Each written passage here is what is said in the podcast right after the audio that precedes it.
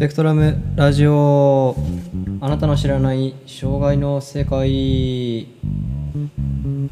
はいということで今回も始まりました。スペクトラムラジオ略してスペラジーということでメインパーソナリティを務めます。株式会社 e スピ代表の平塚です。今回は、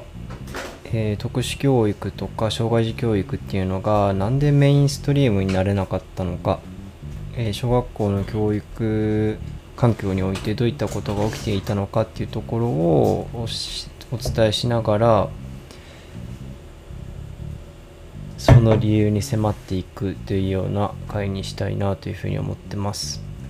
なんであんまりこう障害児教育そのものについてっていう形ではないので割とこうさらっとお伝えしていく形にはなると思うんですけど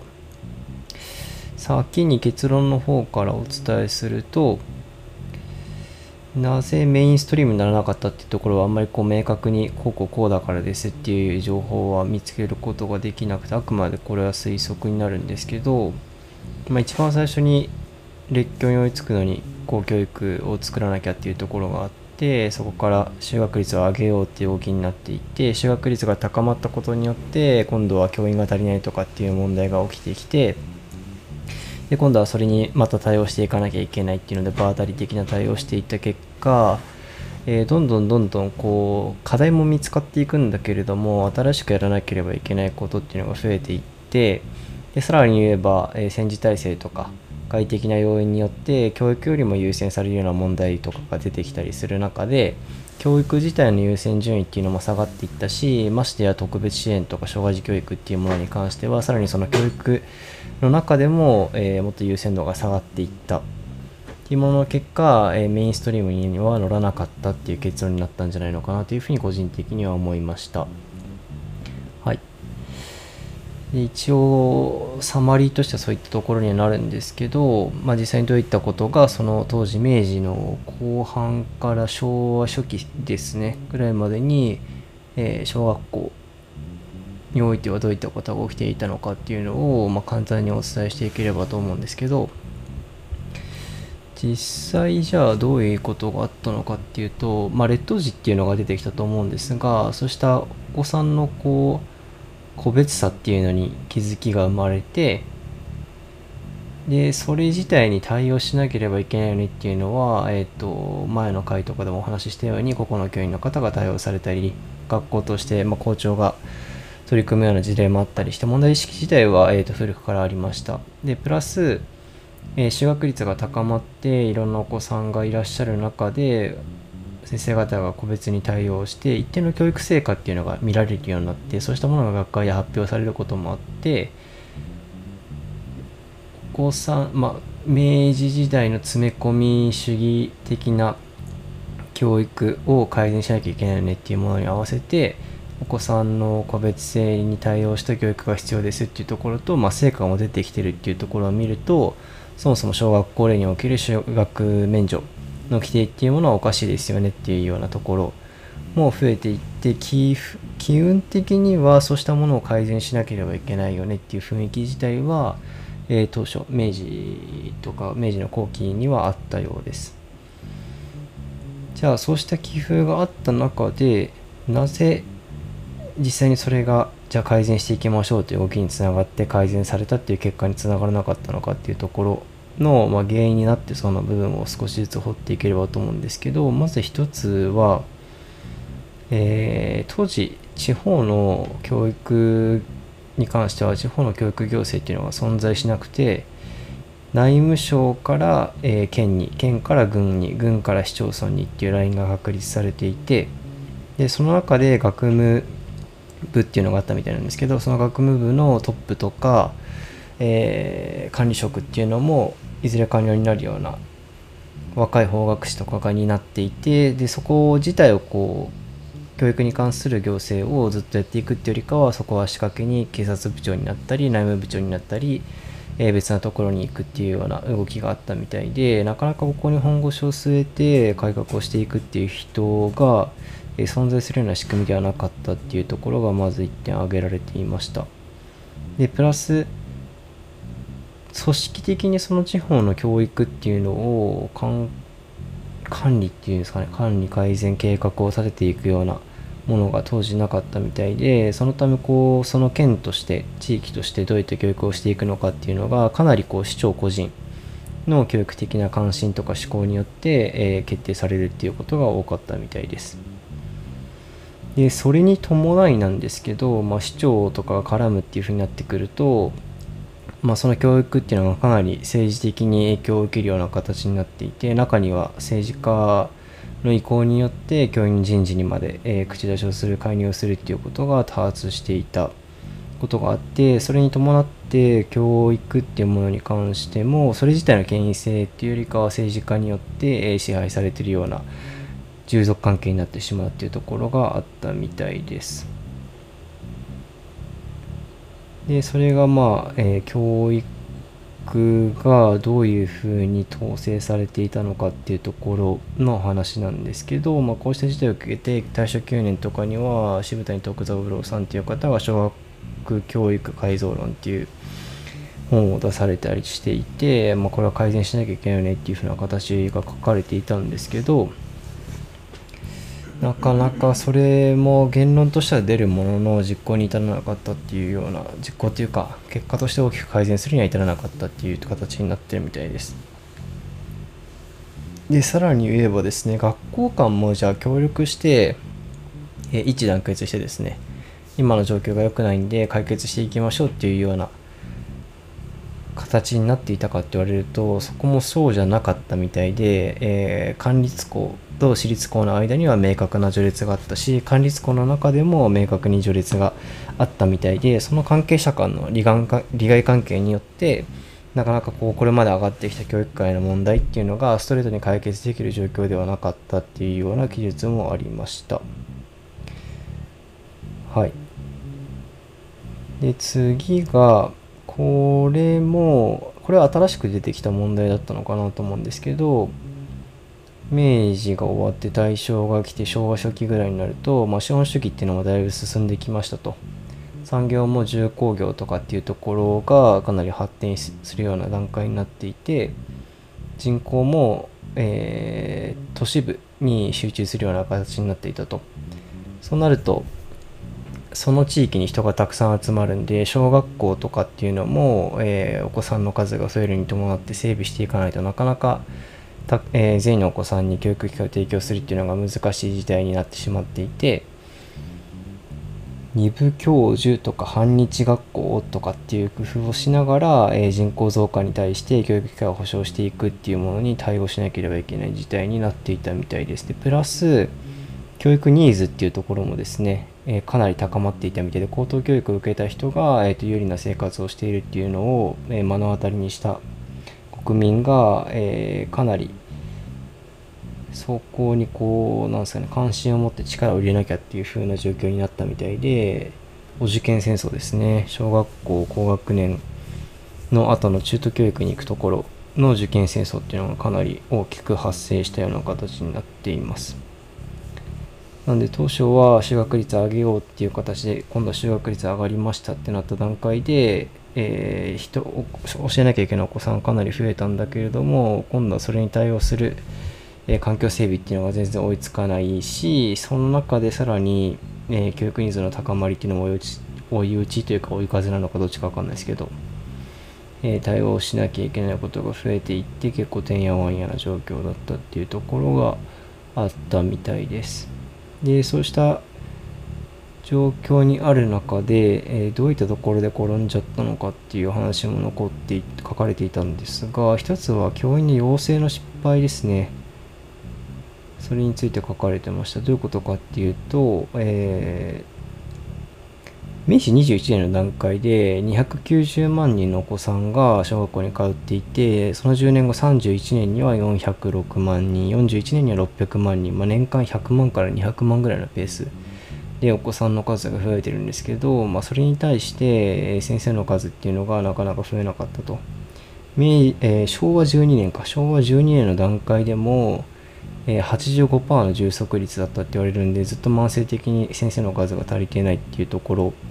が問題として挙げられてました。でなんで足りてなかったのかっていうと一つは養成機関の少なさ、まあ、従来の師範学校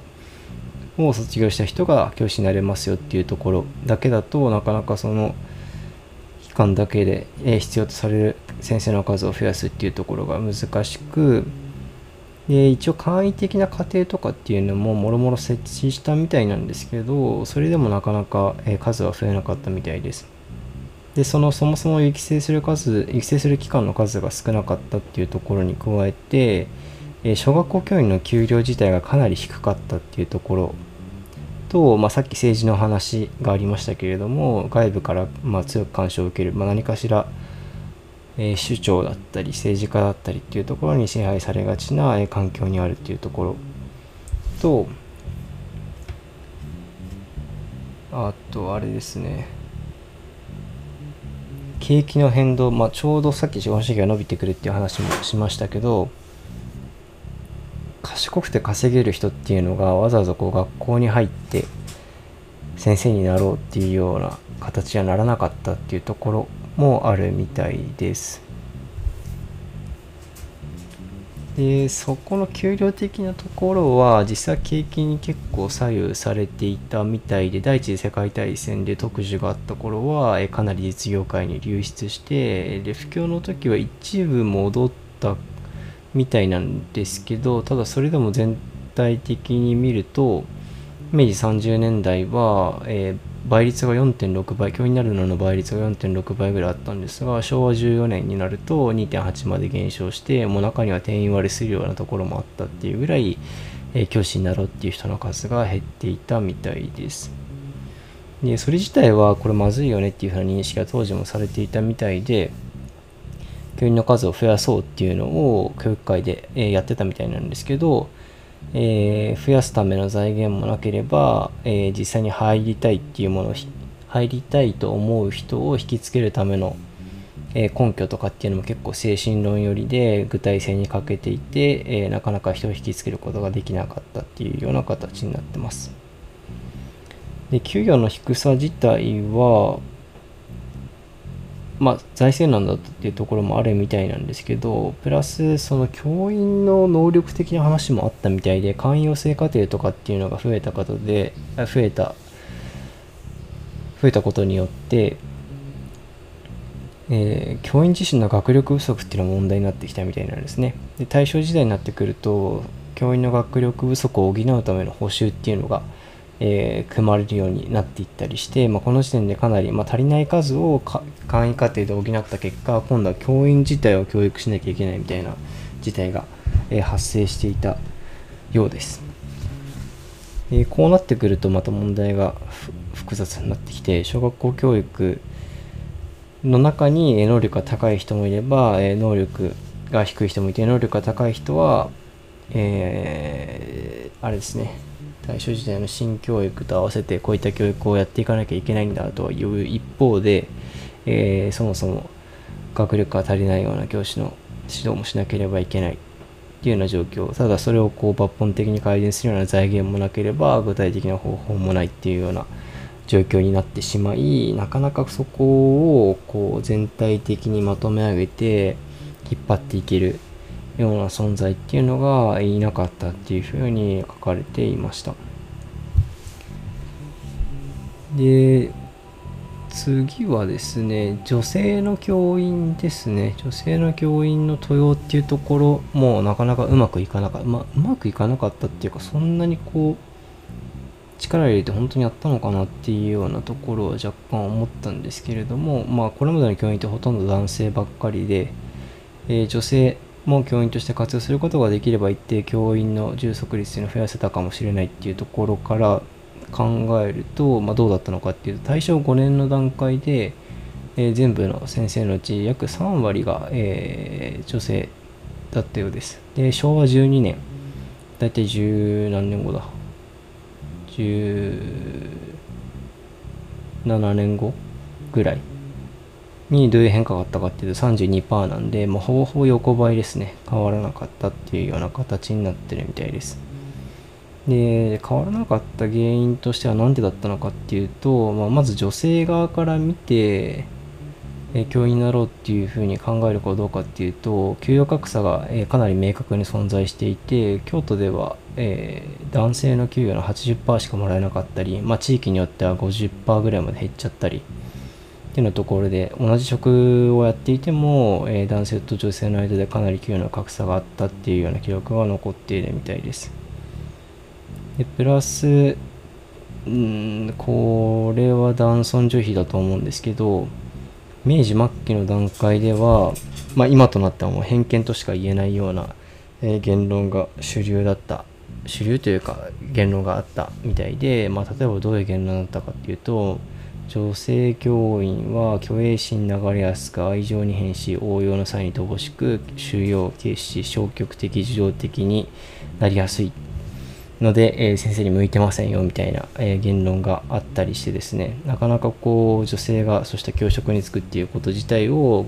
快く思わない風潮があったみたいです。でそれに伴って学校の幹部とかですね管理職とか教育行政職っていうのの女性抜擢っていうのはほとんどなかったみたいでこれ実はあ本に書いてあってびっくりしたんですけど平成に入るまで女性が校長になるっていうのは、えーと、すごくレアケースだったっていうふうに書かれていて衝撃を受けました、よくよく考えれば自分が小学校の時も校長先生教頭先生男性だったなっていうふうに思ったんですけど。はい。で大正中期になるとえー、若干言論が明治末期のあの偏見まみれのところからは変わったみたいで女性教員の増加自体は社会的な利益になるので歓迎すべきだっていう一方で養成機関、えー、そうした教員を育てる機関の部分に関しては不備があるよねっていうような意見が出てきたみたいです。ただ、えー、一部共働きで中年の女性教員に関しては向上心の努力の欠如があるよねっていうような不信感も残っていたみたいで、えー、さっき管理職の話が出ましたけどえー、戦時体制に伴って男の人が、えー、その戦争に向け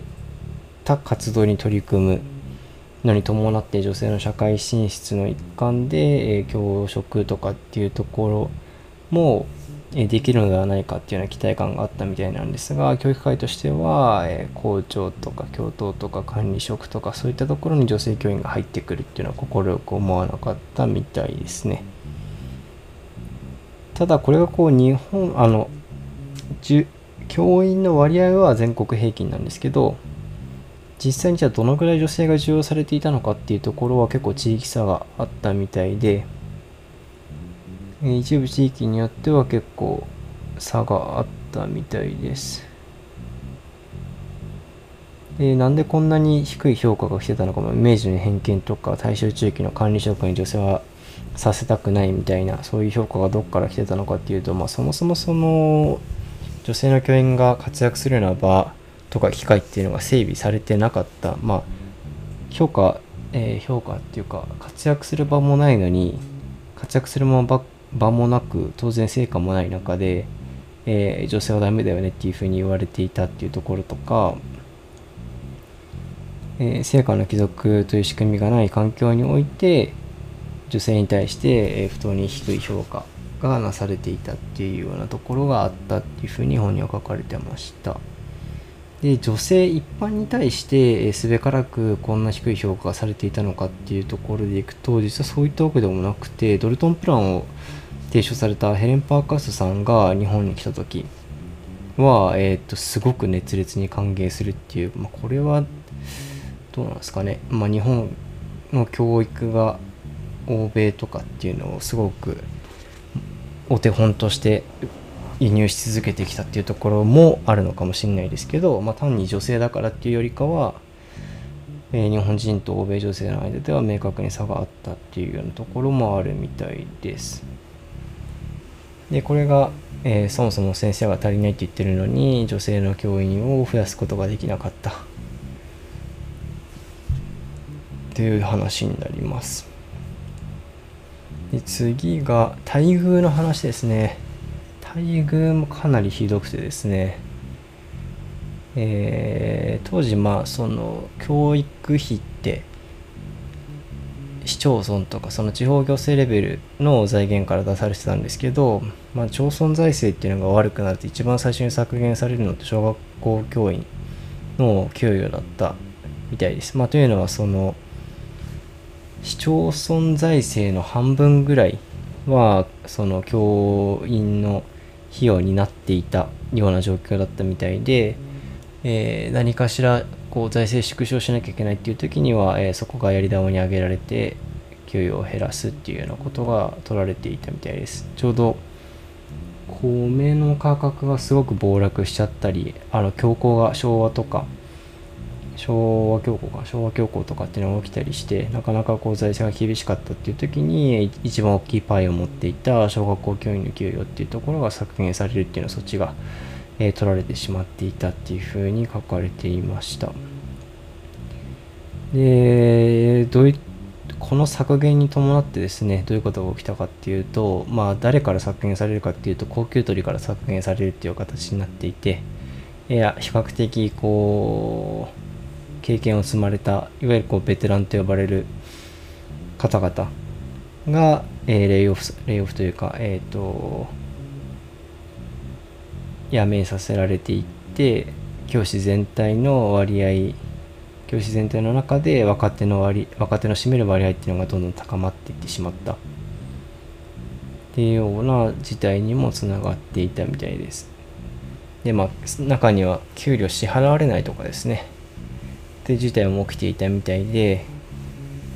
えー、すごく厳しい状況に置かれていたみたいです。で農村の疲弊、まあ、さっき米価格がすごく下がりましたよっていう話もあったんですけど農村自体、まあ、町村とかもうかなり疲弊していたみたいで農村不況の際には税収が減ってしまってえー、それに伴って緊縮財政しなきゃいけなくてっていう状況になったっていうとこだったんですけどそこで単純に米価が下落したからすごくきついんでどうにかしましょうっていう話だけじゃなくて実はもう一つなんかこう裏に隠れていたことがあったみたいで実は払えるんだけれどもその指導者間の紛争によっていや払いたくないから払わない。意図的に納税義務を果たさない農民みたいな方がいらっしゃったみたいで極度に。まあそうしたことをハンドリングできなかった行政に落ち度はあるっていう話として書かれていたんですけど、まあ、それに伴って本来は徴収できるはずの税を徴収することができなくて財政が財政状況が悪くなってえー、給与給与その中で大きな割合を占める教員の給与っていうのが大きく削減されてしまうみたいな事態が起きていたんではないかというふうにも書かれていました。でここまででもかなりきついんですけど、まあ、さらにだんだん地獄みたいな状況になっていって、まあ、どういうさらにどういうことが起きていたのかっていうところでもう一つあるのが教育界の義獄ですね。義獄って贈収賄事件まあ、賄賂とか送っちゃうみたいなそういった形なんですけどそれがかなり多発していたみたいででなんで多発したかっていうと、えー、まあ社会的地位もだいぶ低く見積もられて待遇もかなり悪い中には給与不払いもあるみたいな状況の小学校の中で唯一、まあ、一定のこう地位と、まあ、ある程度まともな給料をもらえるっていうのが、まあ、学校長のポストだったりしたわけですよね。でそのポストをえー、取り合うのに、えー、贈収賄事件っていうのが結構起きたりあとはこれってすごくこう冤罪とかをでっち上げしやすいような側面もあったみたいでそうした派閥争いとかに絡めてでっち上げを起こして、えー、その人を教育会から通報するみたいなことをやっていたみたいで、まあ、だいぶ地獄エースな、えー、状況だったみたいです。でプラスさらに追い打ちをかけたのは社会的地位は低く見積もられている一方で教員人を導く立場のものとして聖職者的な、え行動を求められるっていうもう何とも言い難いような状況ができていたみたいで当時の新聞もこぞってそうした義国事件を取り上げて、まあ、教職者が何たるものかみたいなところで民衆のあの正義の鉄槌を振りかざすみたいなそうしたものの格好の的になってしまっていたところもありさらにこう社会的地位を下げる結果につながったっていうふうにもなったみたいです。はい。でその他どういったことが起きていたのかっていうと学級整理と教員削減、まあ、さっきの緊縮財政の話につながるところではあるんですが先生の数まあ給与払えないんで先生の数減らしますってなった時にこれまで複数学級で運営していたところを学級整理して、まあ、最大80人1学級にいるみたいな状態で、えー、お子さんを見たり、えー、国庫の交付金がない教育課程高等科とかっていうのを廃止したり補助教員っていうのも減らしたり、えー、教員採用するときは、えー、俸給額年俸とかですかね年俸給与の低さが、えー、採用するかしないかの基準になっていったりっていうようなところが起きていたみたいです。でその他お子子供の方はどうだったのかとか先生自体はどうだったのかっていうところのお話も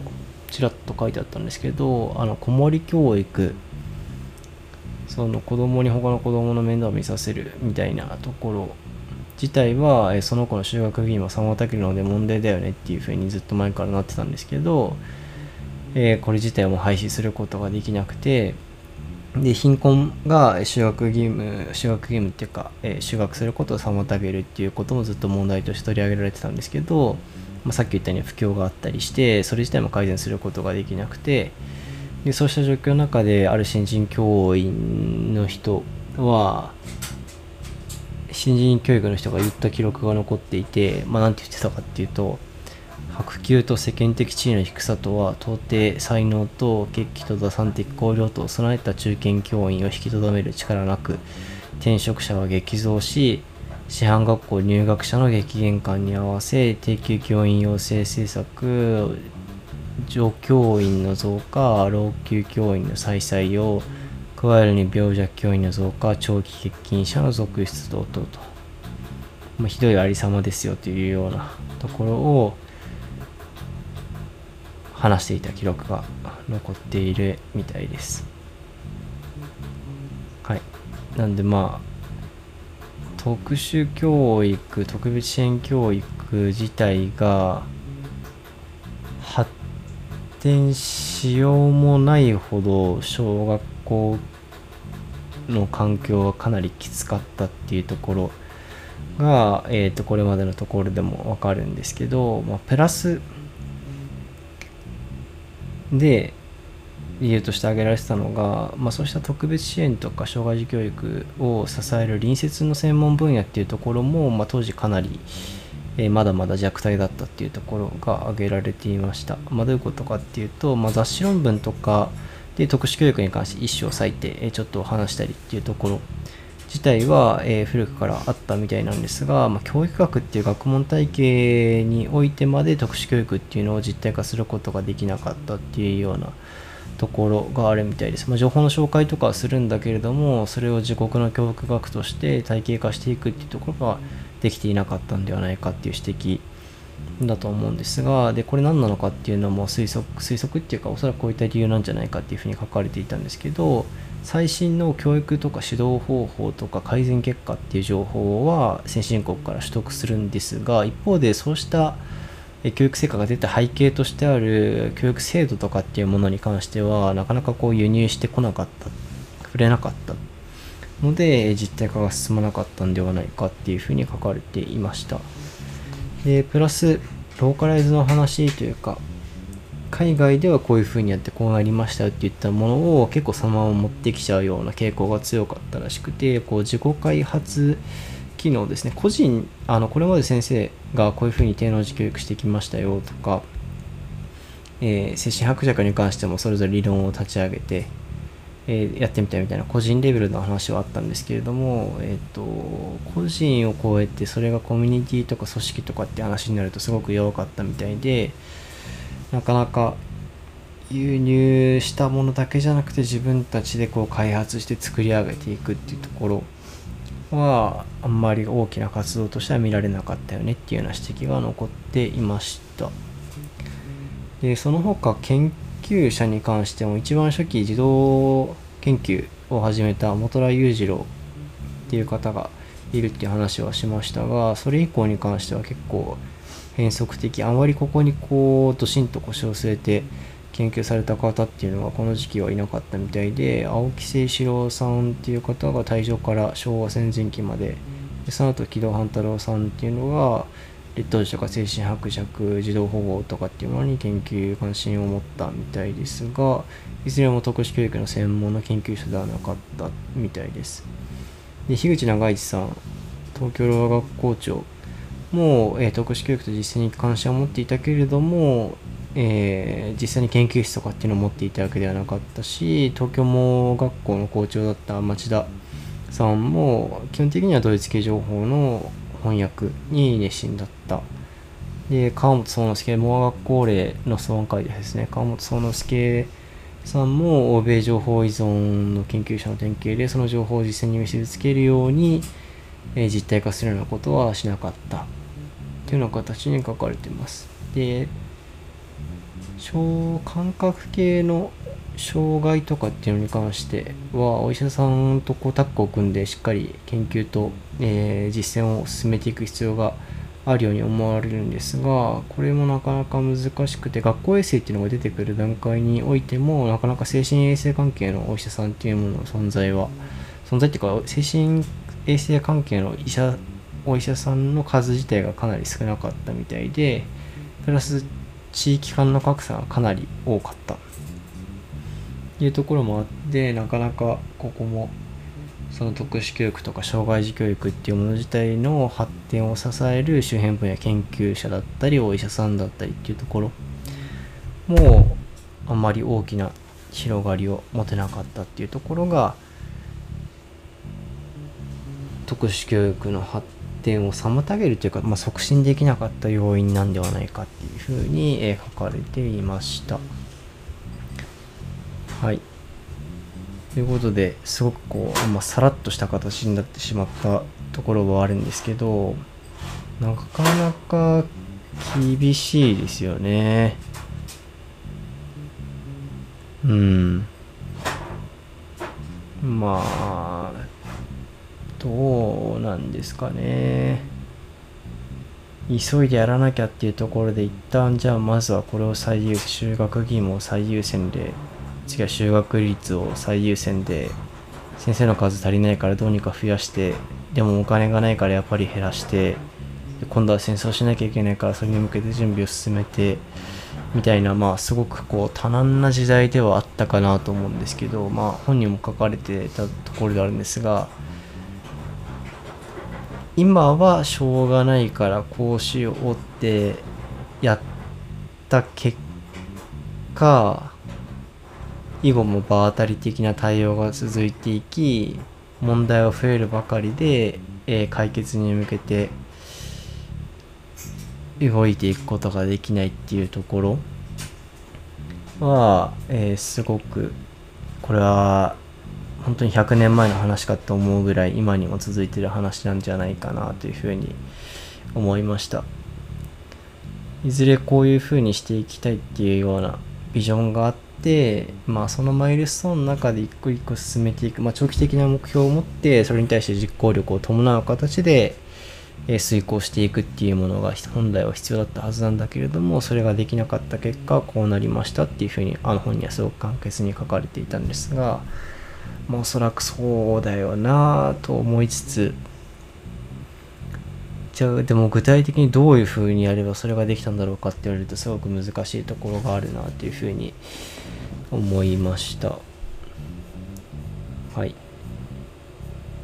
なんで今回はあまり障害児教育そのものというよりかはその当時の学校教育、まあ、小学校ですよね。小学校のま先生方がどういう状況にあったのかとか教育会がどういう状況にあったのかっていうところはすごくさらっとお伝えしましたが次回は、え戦時体制に具体的になる時にですねまた同じくどういうふうに変化していったのかとか、えー、盲教育、ロア教育、精神薄弱、その他はじゃあ実際どういうふうに変化していったのかっていうところを、えー、含めてお話ししていければというふうに思っています。なので今日は聞いてくださってありがとうございましたまた次回のスペラジでお会いしましょう